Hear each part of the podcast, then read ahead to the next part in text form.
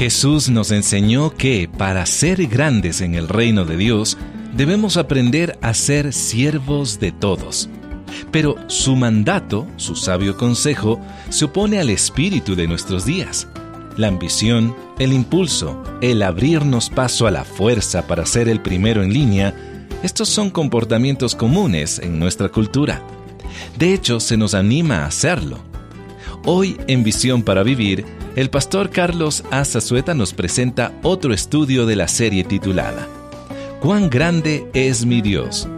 En esta próxima media hora veremos el modelo de humildad genuina de Jesús en la continuación del mensaje, El siervo que vino. Vaya conmigo a Filipenses capítulo 2 para que logre comprender este gran mensaje. Filipenses capítulo 2. Normalmente empezamos en el versículo 5, pero fíjese muy bien, para que usted logre comprender el contexto de este pasaje. Es bien importante que cuando leamos la Biblia, sobre todo cuando leamos una carta, recordemos que una carta se lee completa para poder entender su mensaje. Cuando le escriban a usted una carta, usted no se agarra con una frase y dice, voy a leer esto ahora. Y lee dos frases y, ahí con eso ya entiende lo que quien le escribió la carta trata de explicarle, ¿verdad que no?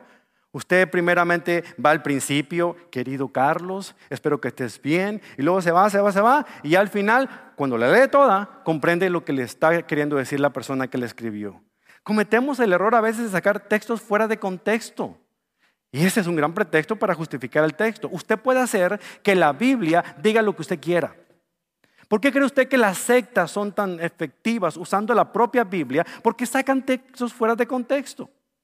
Y aunque vamos a leer únicamente tres versículos en este momento, déjeme explicarles dentro de cuál es el contexto. Pablo está hablando a la iglesia de los filipenses. Fíjense lo que les está diciendo. ¿Hay algún estímulo en pertenecer a Cristo? Versículo 1. ¿Existe algún consuelo en su amor? ¿Tenemos en conjunto una comunión con su espíritu? ¿Tienen ustedes un corazón tierno y compasivo? Pablo no está preguntando si hay esas cosas. En el original griego, estas no son preguntas, estas son declaraciones. Es como si estuviera diciendo el apóstol Pablo, ya que tenemos un estímulo en pertenecer a Cristo, ya que existe consuelo en su amor, ya que en conjunto estamos en comunión unos con otros en su espíritu, ya que tenemos un corazón tierno. O sea, él está asumiendo que todo eso existe en la iglesia. Y fíjense lo que dice definir. Entonces, ya que hay todo eso, háganme feliz, poniéndose de acuerdo de todo corazón entre ustedes, amándose unos a otros, trabajando juntos con un mismo pensamiento y un mismo propósito. ¿Le cae el 20? ¿Bingo? Pablo está diciendo, ya que ustedes dicen que son cristianos, y lo creo, bueno, compórtense como cristianos. Tengan propósito, tengan un mismo sentir. Y ahí va para suavizárselas un poquito más, versículo 3. No sean egoístas.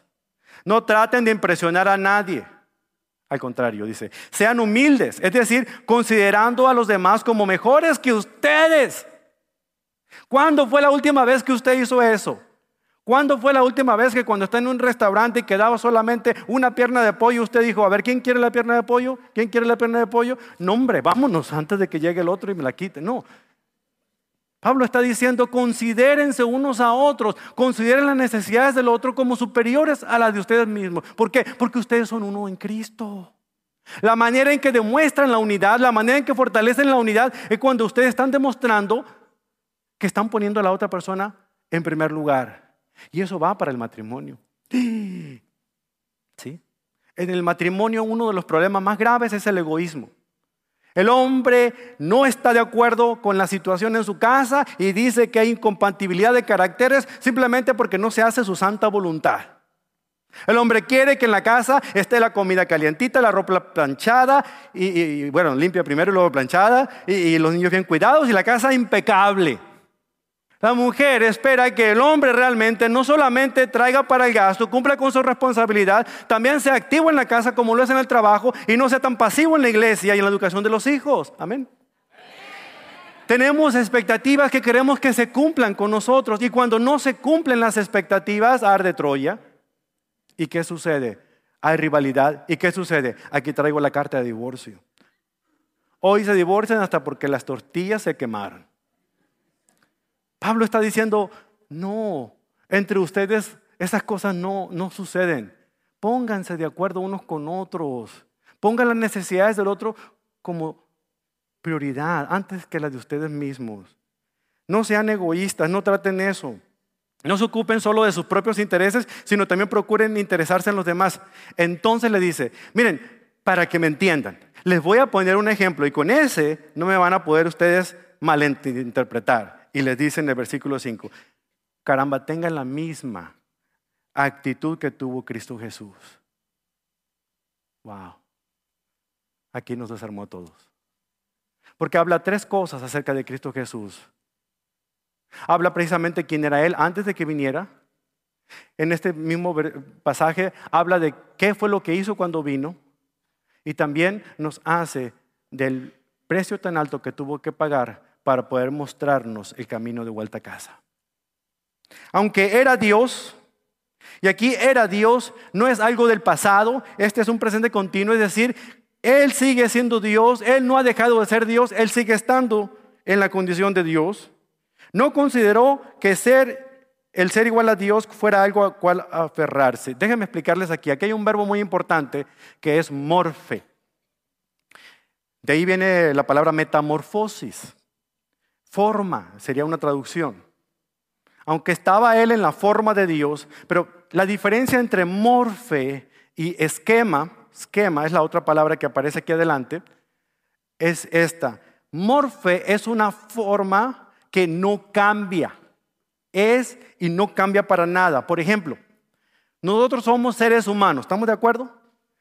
Alguno dejará de ser ser humano, bueno, algunos yo tengo mis dudas, pero, pero la mayoría no vamos a dejar de ser seres humanos. Esa es nuestra forma, somos seres humanos, es nuestro morfe. Pero también está esquema. Esquema es algo externo, algo que sí va cambiando. Comenzamos y nacemos como un bebé, luego gateamos y luego nos convertimos en un niño pequeñito que empieza a caminar, luego en un adolescente, luego en un adulto, luego en un anciano. Eso es esquema, va cambiando. Pero Morfe no cambia. El Señor Jesucristo vino aquí en la forma de Dios, no cambió, siguió siendo Dios, pero adquirió otra forma, la forma de un siervo. Y aquí la vemos. En cambio, renunció a sus privilegios divinos y la palabra renunció es más fuerte que esta, porque la palabra renunció es lo que se conoce hoy en día, una palabra griega que se llama kenos, de donde se obtiene una palabra que es kenosis. Y significa que se vació, hubo un vaciamiento de él. Y no es otra cosa más que se rebajó, se humilló. Sin dejar de ser Dios, sin tener, ah, sin, sin despojarse de sus prerrogativas de ser Dios, ¿saben qué fue lo que hizo? Adquirió todas las limitaciones de la forma humana. Pero no dejó de ser Dios. Simplemente no iba a hacer uso de muchos de esos privilegios porque ahora iba a vivir como forma humana entre todos nosotros. Cuando le doliera la barriga, buscaría ver qué aceite se toma, porque eso usaban en el primer siglo, ¿verdad? No, cuando él sufría en su corazón por el dolor de algo, lloraba. Cuando, cuando lo lastimaban con, con esos látigos, le dolía. Sentía hambre, sentía sueño y seguramente también roncaba. ¿Se había puesto a pensar en eso? ¿O qué se lo imaginaba? Que es solamente perfecto, él ni duerme, se quedaba como lo vemos en las películas hoy en día, Jesús, ¿verdad? Que siempre no se le vuela la greña por ningún lado, siempre está bien peinado. No, él era un ser humano. Podía haber sido confundido con cualquiera de los otros hebreos de ese tiempo. Él tomó la forma cambiante del ser humano por fuera, pero no dejó de ser quien era, Dios en esa humanidad perfecta. En cambio, renunció a sus privilegios divinos, adoptó la humilde posición de un esclavo y nació como un ser humano. ¿Se imagina usted? La humillación de Cristo no fue tanto el descender de un trono de gloria donde todos los ángeles le sirven. No fue únicamente venir aquí a ser un ser humano, más humillante, nacer en forma de un bebé. Más humillante, formarse en un espermatozoide para entrar en el óvulo humano y fecundar y crecer como un feto y nacer como un bebé. ¿Cómo usted cree? ¿A qué grado se humilló el rey de reyes y el señor de señores? El creador del universo se convirtió en parte de la creación. Eso es la humildad de Cristo. El descender de las alturas para venir a morar entre los pecadores, para que de alguna manera fuera la única manera en que pudiéramos ser salvos, muriendo en nuestro lugar. Era necesario que alguien que no hubiera cometido pecado muriera por los pecados de alguien más. Por más bueno que ustedes crean que yo sea, si yo me diera en sacrificio para morir por los pecados aquí de mi hermano, yo no puedo hacerlo. Una, porque yo tengo mis propios pecados. Si muero, muero por los míos, pero no por los de él. Y nadie de nosotros califica. El único que podía calificar para hacer todo eso era precisamente nuestro Señor Jesucristo, quien no conoció pecado, pero por amor a nosotros y a su Padre, tomó los pecados de todos nosotros y los llevó sobre sí mismo y los clavó en un madero. Esa es la humillación. Eso fue lo que hizo Jesús. Se humilló a sí mismo en obediencia a Dios y murió en una cruz como morían los criminales. Entonces vemos cómo era él antes de su venida, toda realeza, era un gobernante eterno sentado en su trono, pero lo vemos como cuando vino se humilló a convertirse en un ser humano, cambió de forma sin dejar la forma original de ser Dios. Y no solamente se humilló a morir, murió la peor muerte que podían morir los criminales. Hoy en día nosotros a través de las generaciones hemos suavizado la muerte de Cristo. Es más, más de alguno de ustedes quizá traerá una cadenita con una cruz o un llavero. Cuando estaban diseñando y renovando este edificio y pusieron toda esta piedra aquí enfrente, querían poner una cruz estilizada de metal con luz en la parte de atrás para que llamara la atención. Yo peleé con uñas y dientes y les dije, no me quiten esa cruz. Esa cruz fue encontrada, esos dos barrotes fueron encontrados en un basurero, cortados malamente, tratados de ponerse de alguna manera juntos de la manera más burda posible, pero era simplemente para que nos diera a nosotros una imagen visual de cómo pudo haber sido ese instrumento de tortura del primer siglo. La crucifixión ni, ni siquiera era pronunciada por la gente porque se consideraba algo tan, tan repugnante. Le llamaban madero para no llamarle cruz. Es más, los romanos jamás harían eso a un conciudadano de ellos. Era para los ladrones y de otras razas, pero no para un romano. No importa que fuera un criminal. Era la peor de las muertes, la muerte más humillante que podíamos imaginar fue la que sufrió aquel que no conoció pecado y por amor a nosotros conoció, llevó nuestros pecados. Ese barrote horizontal lo llevó cargando sobre sus hombros cuando iba caminando por aquella vía dolorosa para llegar al monte Calvario donde iba a ser crucificado.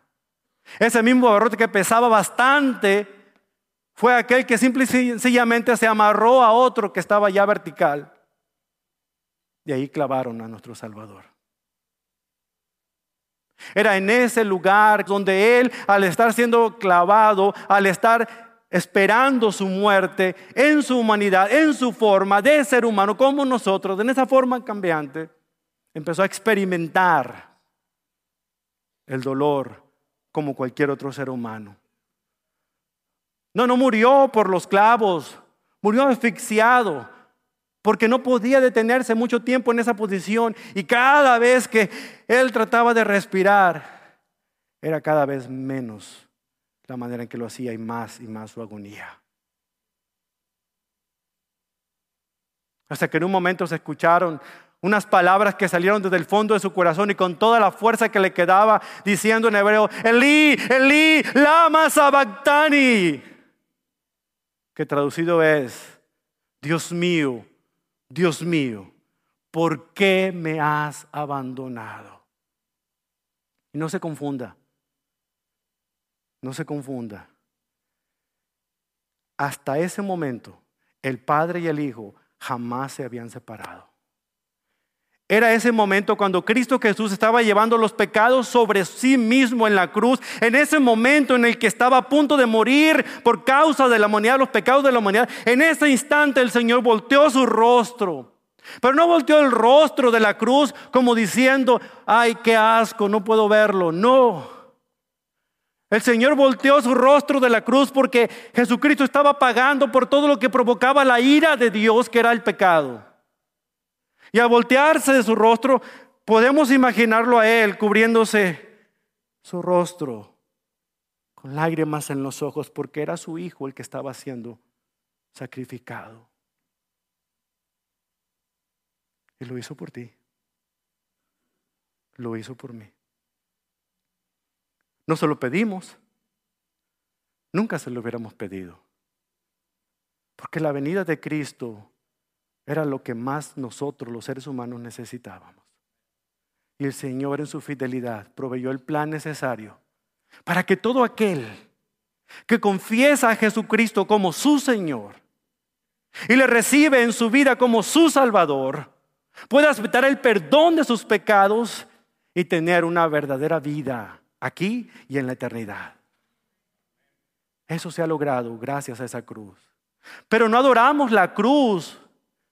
Es más, si usted quisiera que fuéramos un poquito más cercanos a la realidad, tuviéramos ahí una silla eléctrica o tuviéramos una inyección, una jeringa de inyección letal. Entonces usted pudiera comprobar de qué se trataba en aquel tiempo la cruz. No, no adoramos la cruz. Pero la cruz nos recuerda el gran amor tan grande que nos ha dado.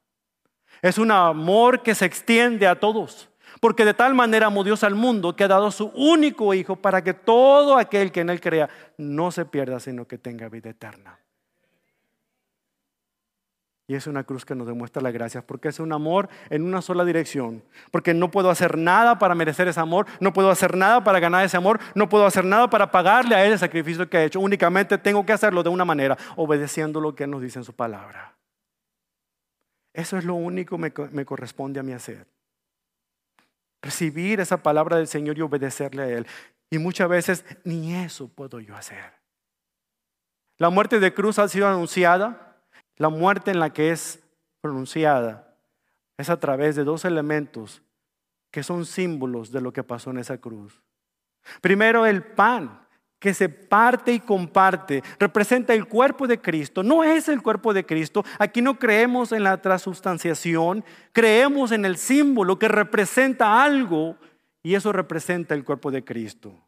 Más adelante, en el siglo II o III, creían que los cristianos eran carnívoros porque estaban comiendo el cuerpo de Cristo cuando tenían la comunión, pero no es así. Representa, tal como Pablo transcribió las palabras de Jesús, que el día en que él tuvo la última cena, se paró y tomó el pan y lo partió. Y dándoselo a sus discípulos le dijo, coman.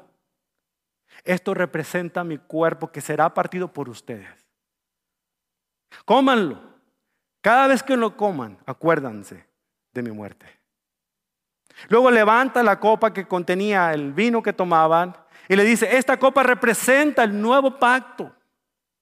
Bébanlo. Y cada vez que lo beban, acuérdense que mi sangre fue derramada en esa cruz para que el perdón de sus pecados se pudiera alcanzar.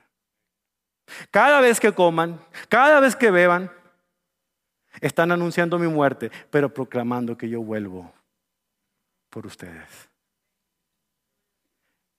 ¿Ven ustedes la importancia de reflexionar en la cruz?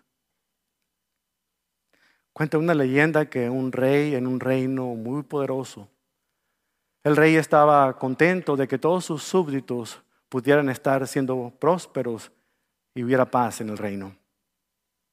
Pero se daba cuenta de algo, había ciertas rebeliones ahí, no sabía lo que pensaban los demás de él, así que decidió hacer algo insólito, buscando a través de un sirviente los peores harapos que pudiera encontrar. El rey se quitó su corona, se quitó su capa, se quitó su ropa real y se puso esos harapos y se puso tierra en la cara y empezó a andar entre las calles para averiguar qué era lo que su pueblo pensaba de él. Algunos se expresaban de una manera muy burlona, otros se expresaban de la peor manera. Llegó hasta donde estaba un mendigo que apenas tenía para comer. El rey se sienta con él, empiezan a compartir y empieza a preguntarle lo que él pensaba de él. Así empezó su amistad. Al día siguiente vino y trajo de comer y al día siguiente vino y trajo de comer más.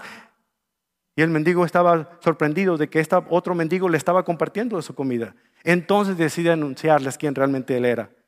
Se quita sus harapos y traía guardado en una bolsa su corona real y dice, yo soy tu rey.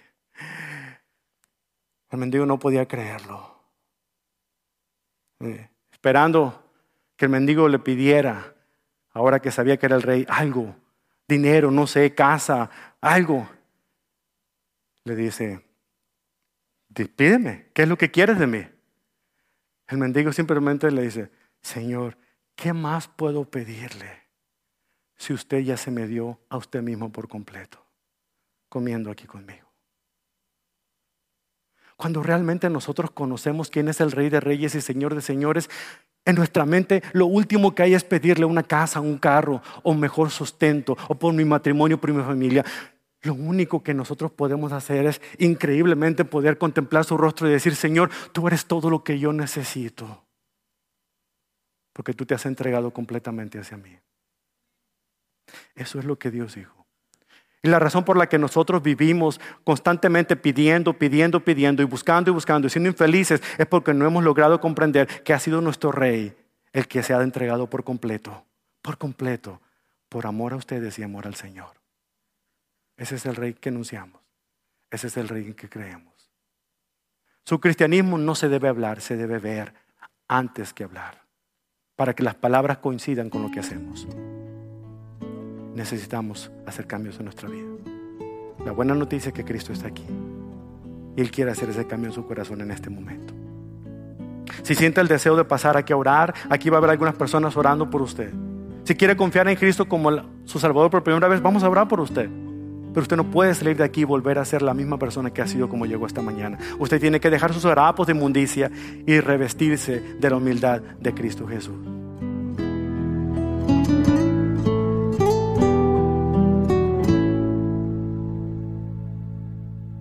Usted acaba de escuchar al pastor Carlos Azazueta y el mensaje, El siervo que vino, aquí en Visión para Vivir.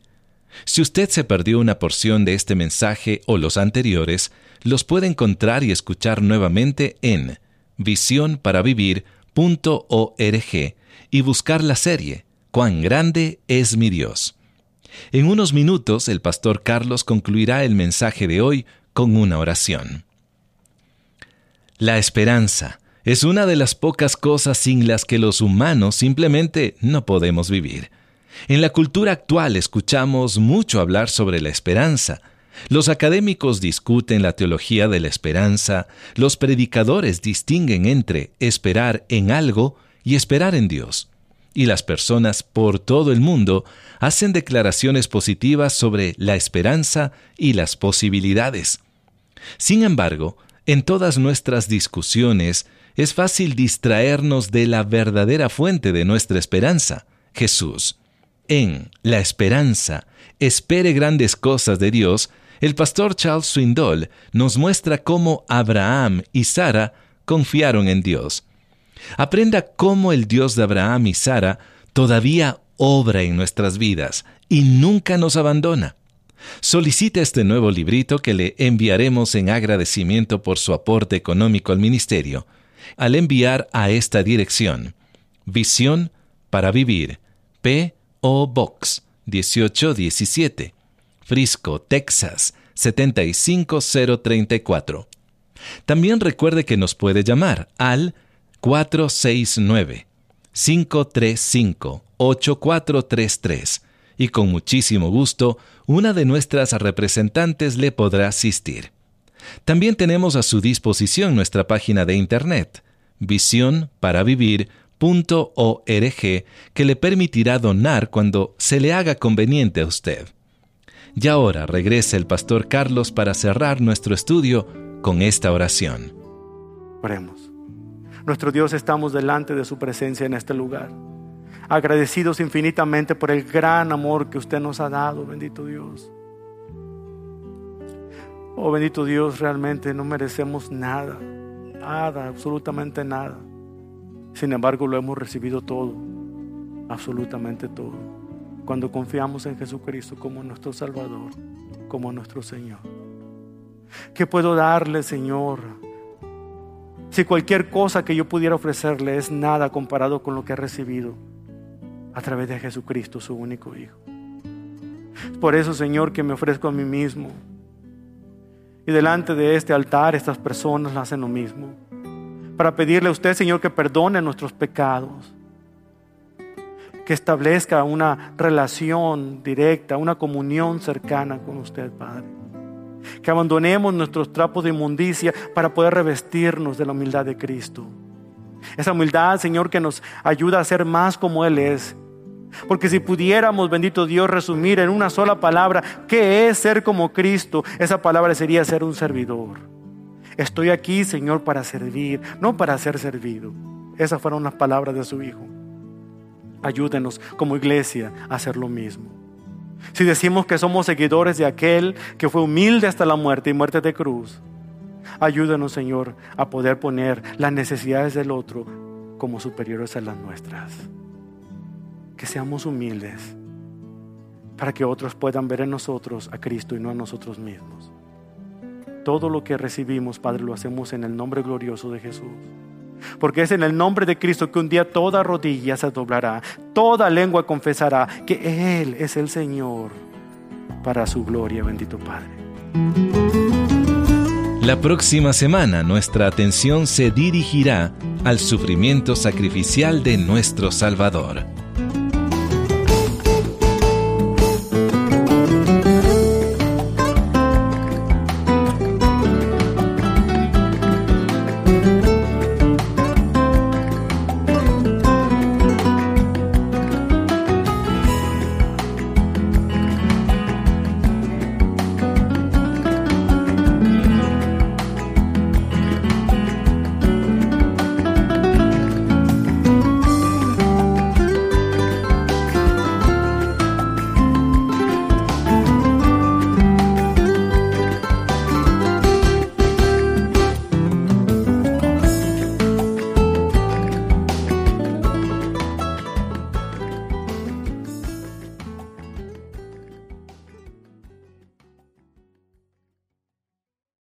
El mensaje anterior, El siervo que vino, en inglés fue registrado bajo derechos de autor en 2008, 2009 y 2016. Y la grabación sonora fue registrada bajo derechos de autor en 2016 por Charles R. Swindoll, Inc. La adaptación al español fue registrada bajo derechos de autor en 2017 y la grabación sonora fue registrada bajo derechos de autor en 2024 por Charles R. Swindoll Inc. y Ministerios Insight for Living. Todos los derechos están reservados al nivel mundial. La duplicación de material con derechos de autor para su uso comercial está estrictamente prohibida.